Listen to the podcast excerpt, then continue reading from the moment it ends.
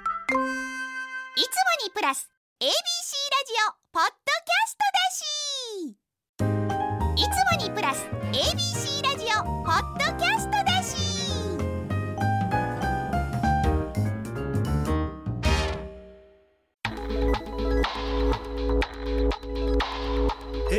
まるまる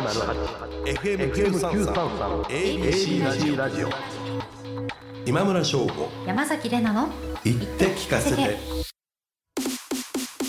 こんばんは歴史小説家の今村翔吾ですこんばんは山崎れなですさあ今週も始まりました今村翔吾山崎れなの言って聞かせてですが先週と同じく、ほうえー東京の会場から公開収録を行っているその様子を丸ごとお届けしますよはいろしくお願いしおま願いすしますちなみにほう先週今村先生は、うん発注を着て登場していたんですけれどそうですそうです今日はもう今日はちゃんと私服というか着替えましたよねで全身黒のコーディネそうート皆さんに2分ぐらいで脱げるって言ってたじゃないですか確かに脱ぐのは2分ぐらいでいけたんですけど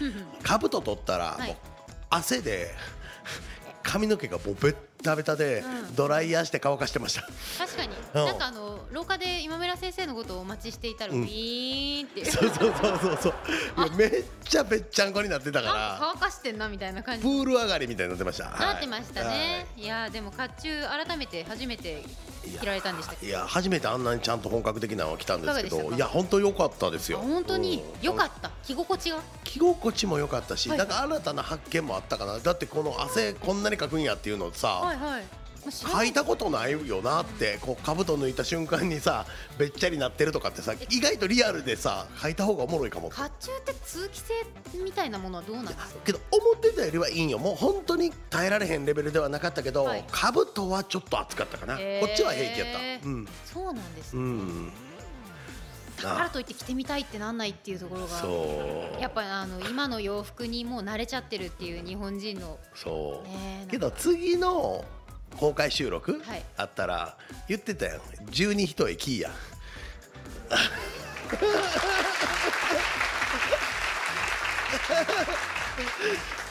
重いみんな見たいって絶対重いだってしかもだってこういうホールとかであの十二人駅てまたそこの廊下ずるずるずるそうそうそう12一駅来て俺はなんかこう短いあのこそで来てあのなんとかでゲすよみたいなあ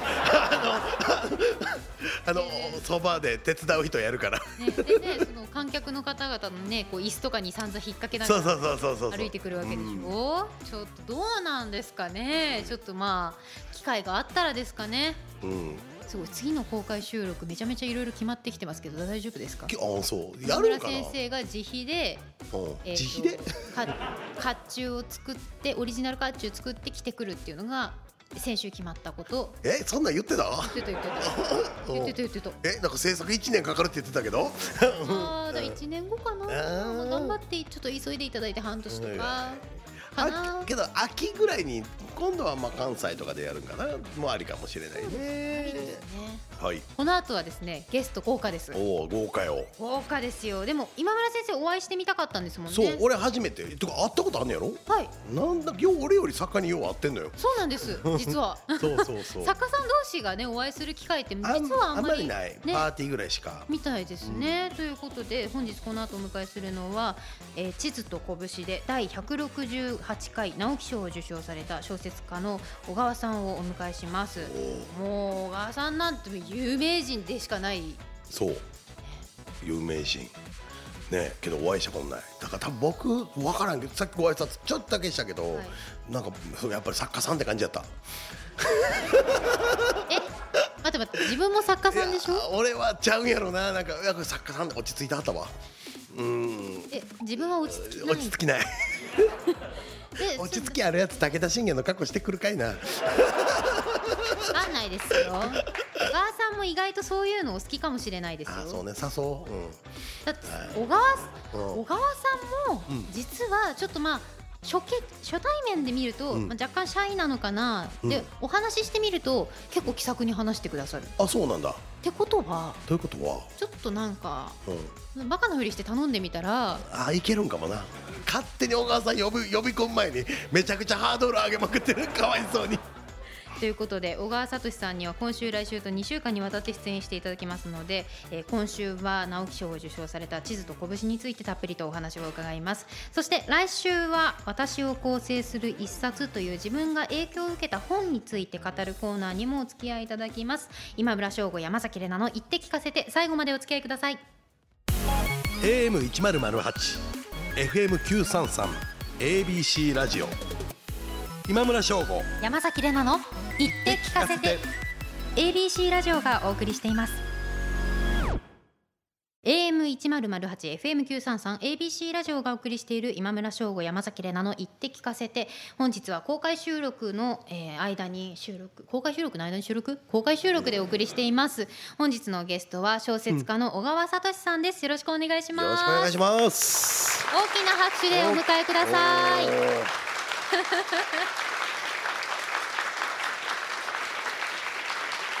よろしくお願いしますよろしくお願いあよろしくお願いします。よろしくお願いし小川さんラジオの公開収録とかは出られたことはあいやりいまやすかないです初めて。ないですか、は今日はどうしてオファーを受けてくださったんですかい。 あのーあのなんか僕あの大体こうやって作家の人とはい対談すると、はいあの相手の人の本読んでいかないと怒る人とかいるんで、であのーオファーいただいた時にあの今村さんの本読まないとはいダメですかって聞いたらいや絶対今村さんも多分読んでないんで大丈夫ですって。 だからやっぱます。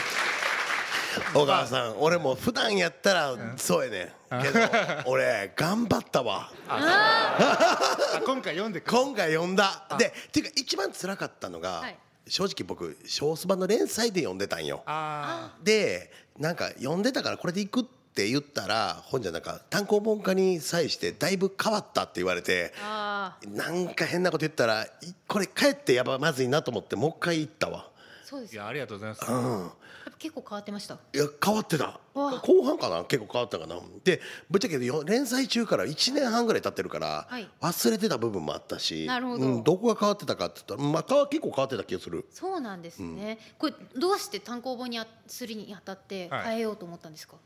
いや単純にまあ多分ね長かったんで、んうん800ページとかになってて、はいえそのまま収録すそるのまま本にするとだから、まあ、このままだと本の単価がもう3,000とか4,000とかになっちゃうみたいなは感いじで,、はいはいでだからどうしますかって言われて、まあ、あの編集者の人は、まあ、そのままでももうもちろんそのいいんですけど、はいまあ、商品としてのパワーは落ちますよねみたいな。商品としてのパワよくだからまあただでさえね、はい長い本が800ページとかになっちゃうと、はいやっぱ手に取る人の数も減るし、はい本の単価も上がっちゃうし、はいすごくこう一部のねあのはい本が好きな人しか買わないものになっちゃいますよ、みた確かいなにーそこのせめぎ合いありますよねその届けたいもののその、熱が乗っかってる質量と実際に読み手のことを考えた質量とそうありますからねあるよねあるあるしこの枚数、原稿用紙の枚数的にも、はい一番こう中途半端な枚数みたいなのも存在してて、ん一冊に収めるのか分冊するのか、分冊するんやったらもう100枚書かなあかんけどもうよ打足な気もするしみたいな。上下編にするみたいなそうそうそうだあーからそこの微妙なのもあるから多分今回はやっぱただ、やっぱ基本的に刈り込むっていうか少なくする方が作品のまあギュッてなりやすい傾向にありますよ。だって今村先生がね直木賞を取られた作品も、んあとこの小川さんが直木賞を取られた作品もほんドンキかなと思うぐらい分厚いじゃないですかそうそうそうでもだって800ぐらいから減らしたとはいえ625ページですからね、すごい重みがあって健康用紙で言ったら1000枚ぐらいはあるってことですか1000枚ぐらい900原稿用紙でねあんま換算しないなかったんで、はいわかんないですけど多分そうですね1200ぐらいですえね僕今めっちゃ気になることなんです原稿用紙で換算しないんですかえこう連載の時とかってこあう連載の時時ははいや文字数で大体僕は文字数でやってるんですかあその原稿料は原稿用換算で来るから、はいはいはいあ何枚だったんだみたはいいな、はいはい、でも送る時は、まあ、大体僕は毎回2万字ぐらいで送ってましたね、それもう作品をもう書き始めるときに、まあプロットとかである程度まあこのぐらいのボリュームになるなみたいなのを想像して書くんいですやかいやしないです僕はしない、僕もしないですえしないっ すな設計図みたいなのないんですか僕はプロット書かないっす書かないんですか、い、書かない書かないっす書かないですか、あよかっため結構希少種ですよね僕たちってどっちじかゃっていうあとでもね僕ね、結構ねデータ取ってるけど、はい半々ぐらいな気がしますよへー本当ですかプロット書く人と、はいなんか書く人の書くか書く書く感がすごいっていうあかそうそうそうわかるその俺書くぜみたいなノートを持ってっていやこれ誰怒られへんかな大丈夫かな 俺書いてますけどみたいななんかすげえノート持って見せびらかしてくるから怖ってなるでもねなんか書く人 でも、もう書いた通りに進まないと気が済まない人って人もいるし、うんうそんうまあ実際には全然書いた通りに進まないけど一応書くんだって人もいるし、そうでもうだからでもなんかあの僕のね同業だとあのあの SF だとね藤井太陽さんって人とかはなんかもう専用のソフトに、はいもうなんかこのシーン何文字とかなんかもう全体なんかもう、えーそういうレベルでなんか文字数管理とかしててしそうなんですよだからまあそういう人もいるしみたいなししんど っいやそこまで準備するのが大変やろなって大変ででもお二人ともこう、うん作品をこう拝読すると登場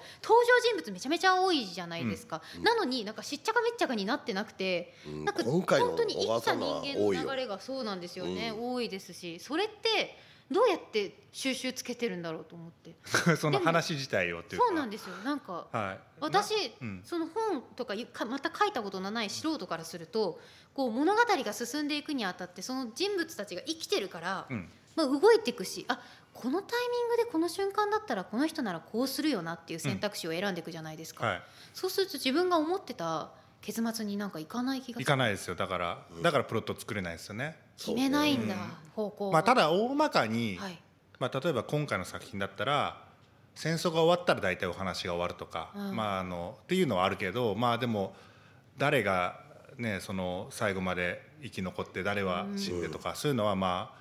書いてみないと分かんないって感じでしたね。僕もそうねうん大津城の戦いが終わりまでとは決めてるけど、まあどうなんやろうなって最後まで誰が死ぬのか微妙に分かってなかったですね、確かに確かにでこの今回の「地図と拳」という作品、直木賞を先日受賞されましたけれど、この本の内容に関してまあどどこまで説明していいのかわからないしんでかすがもね結構ねぶっちゃけこう短時間で説明するのが難しい物語にじなゃっちゃうじゃあ今村先生どうぞいや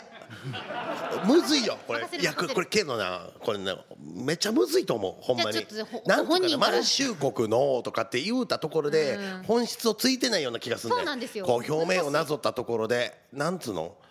これまあ SF になるのジャンル的に言うたらどういや歴史歴史 SF いや SF 白馬なのかないやれ僕はでも歴史小説だと思って書いてまなす、るね、ほど、うんうん僕はねなんかに似てるなと思ってて、この小説は僕、なんか一番似てるもんは「100年の孤独」とか、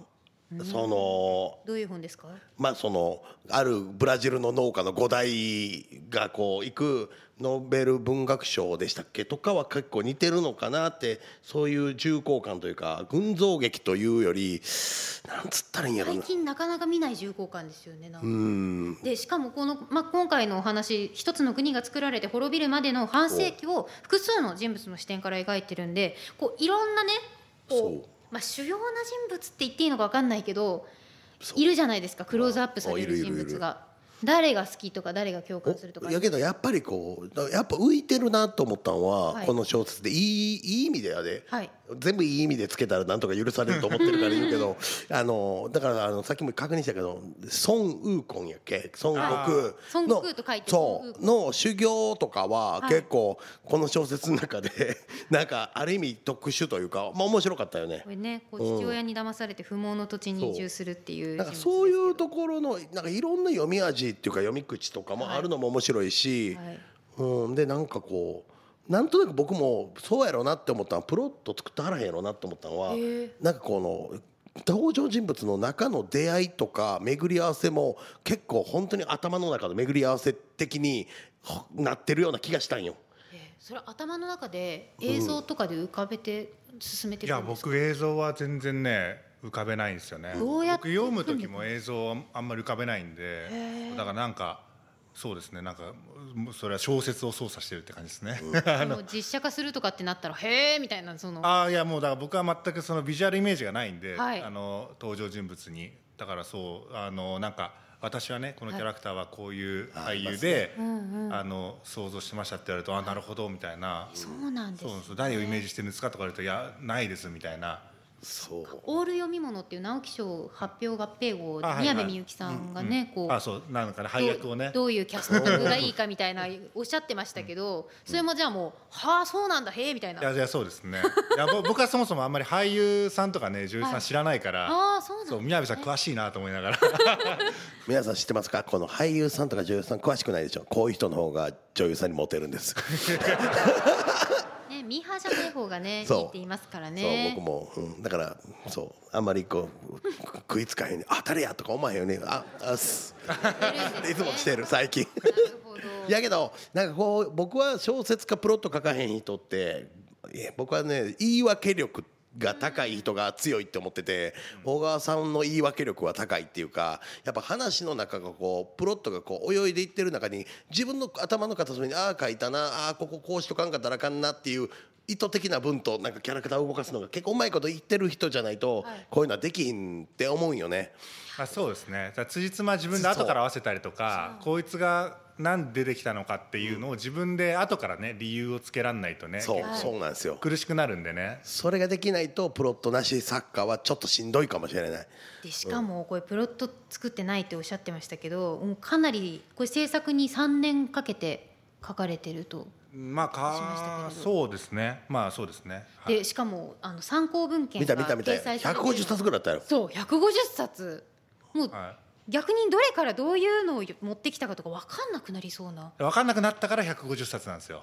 あのもうあの連載まあ僕150冊を読んで、ははいい小説を書きましょうって人はいなくて、はいまあ、ここまをあ取ったそりう3冊23冊で書き始めて分かんない時にその都度その都あー度いろいろ調べはていで調べた使った本を全部段ボールにまとめて入れててほで3年間になっちゃったんで連載が。はいだからもうどの本をどういうふうに使ったかがもう参照分かんなくなったせいで、もうその段ボールに入ってる本全部を参考文献にするしかなくなっちゃったんですよ えーね。これこれいつも思うんやけどこれっはいて絶対載せなあかんわけではないんです、はい絶対載せなあかんわけではないんですよねそう絶対載せなきゃいけないわけじゃないですね。まあおう、そのただその参考にしたって結構主観的で何をどう参考にしたかとかっていうのって、まあ、特に小説ってすごい難しくてそのここに書いてある記述をさあのモチーフにして何かを書いたとかでもちろんそのあのまんまを書くのは引用なんで、そのきちんと参照元を出さなきゃいけないけど参考っていうとちょっとねあの際どくてで僕は結構ねあの小説のそういうのの扱いってなんか今後厳しくなる可能性もある気がしてるから もう怖いから全部載せたって感じ。僕 は逆なんよ多分僕の本って参考が載ってないんよね、多分一個吉原のもんでガンガン引っ張ったことぐらいで載せないのはまあ僕はなんかお話かみたいな講談師的な感覚やからそこでまあうんこれなんだっていうものを気づかさせたくないなって気持ちもあるんよなるたほどだ今小川さんが言ってある気持ちも分かって、はいこれとかうんかなりここの本に寄ってるのになんか批判出たら嫌やなとかは正直ビビるよ。だから全部載せればいいですよ逆にねその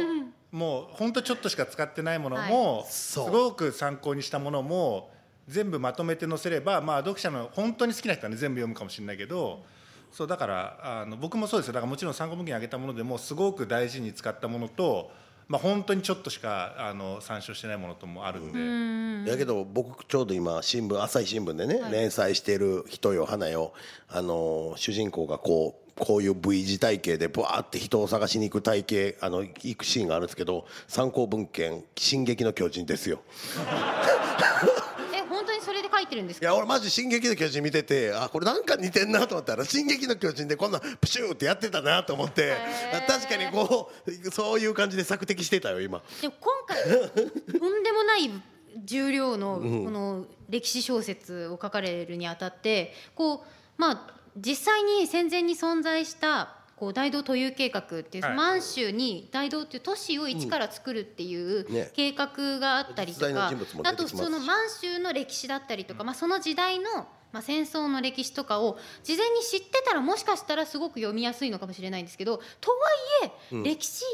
きでもあの一回読んで調べながら読んでもう一回読んではーってもなりました、なんかその2回読んだ時の読み応えがまたちょっと感覚が違うというあか、結構ねそれはなんか僕が昔はい歴史小説を読むことと今歴史小説を読むことの結構違いって、まあ、分かんないことあっても割と気軽に調べられるっていうのはありますよね。はい確かにだからその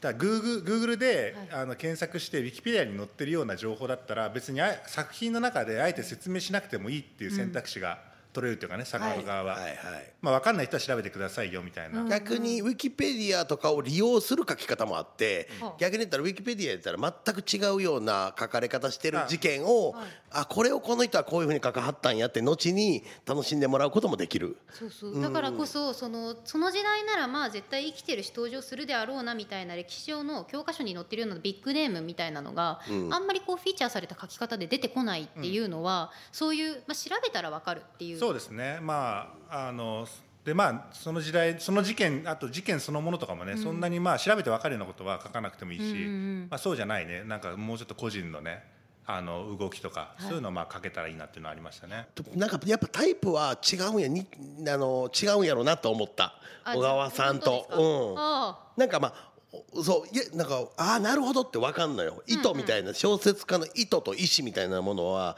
途中で感じんねんけど、ああ俺やったらこっち路線行かへんからああこうなんのかああっていう驚きはいっぱいあるのあでもそもそもお二人とも直木賞作家さんなので、うんはい存在自体は認識してるいやもちろんもちろんあの逆に僕めっちゃ聞きたかったよ僕はまあなんか僕のザクッとしたイメージやけど SF の人っていうイメージやって、うん、どういうイメージですか小川さん今村さんうんいやだから僕そううんだからまあでも良くも悪くもイメージ通りという かあのあんま作家にはいないタイプあの前に出るそうのがあの嫌がらないタイプというかね、まあそれは僕なんかねあのだから僕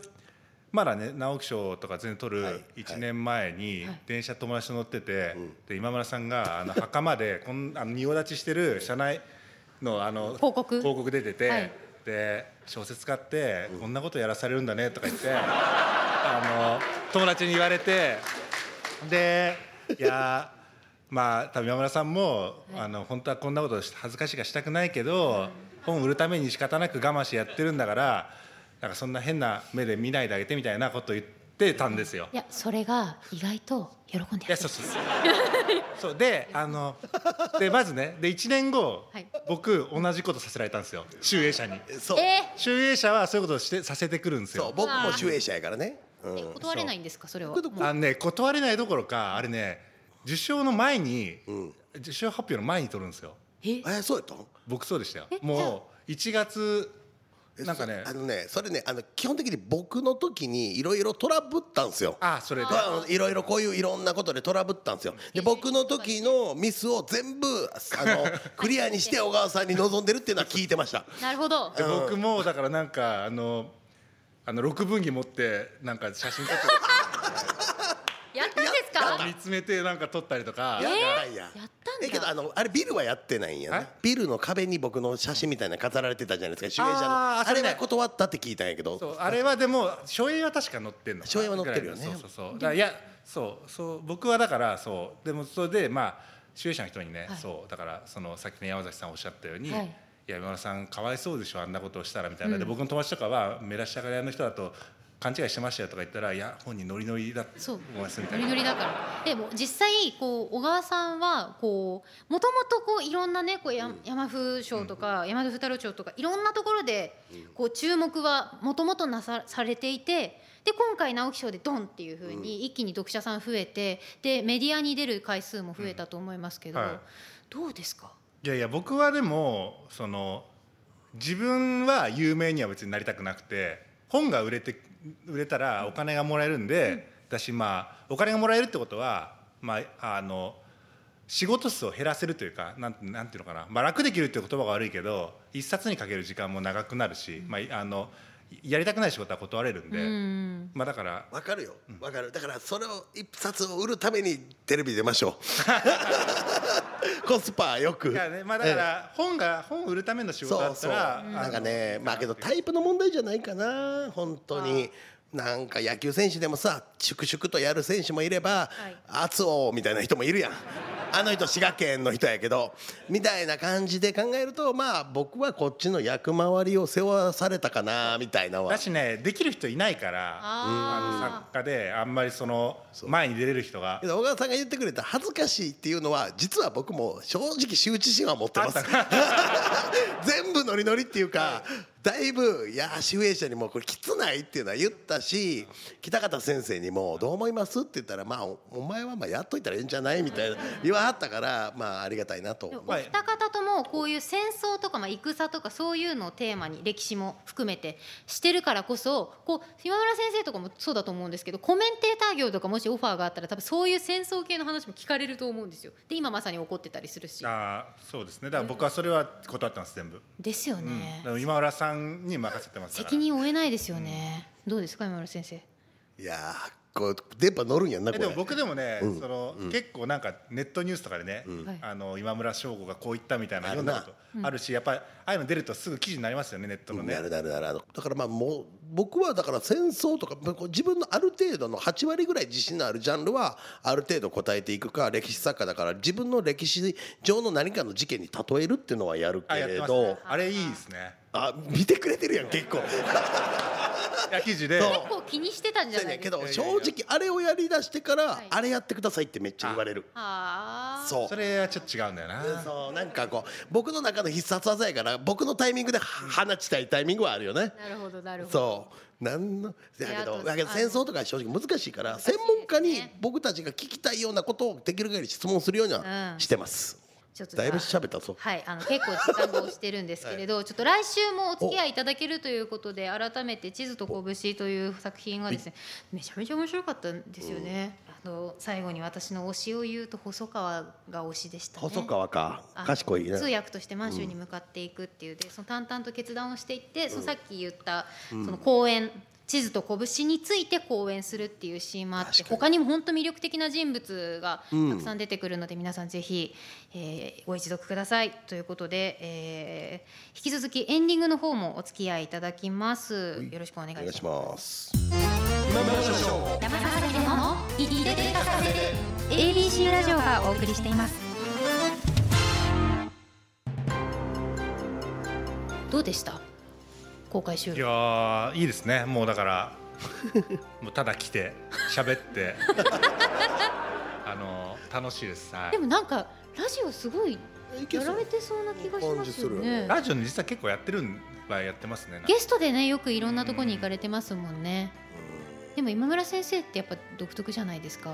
そうだから小説家として見ると独特かもしれないですね、はいはいでもその普通に飲み屋にいるおっちゃんみたいな感じで見 たらあの陽気なねるほお兄ちゃん陽気なお兄ちゃんみたいな感じでだから僕は原稿に向かってる時の目つきが怖いってよう言われる逆にこう普段あ明るくしてるから、はいはでい。さすがに僕も腐ってもサッカーやからなんかそのいやクリエイトのことに関してで言うとガッて言う時もあるんよねうんうんそのギャップに初めて見た人はびっくりするっ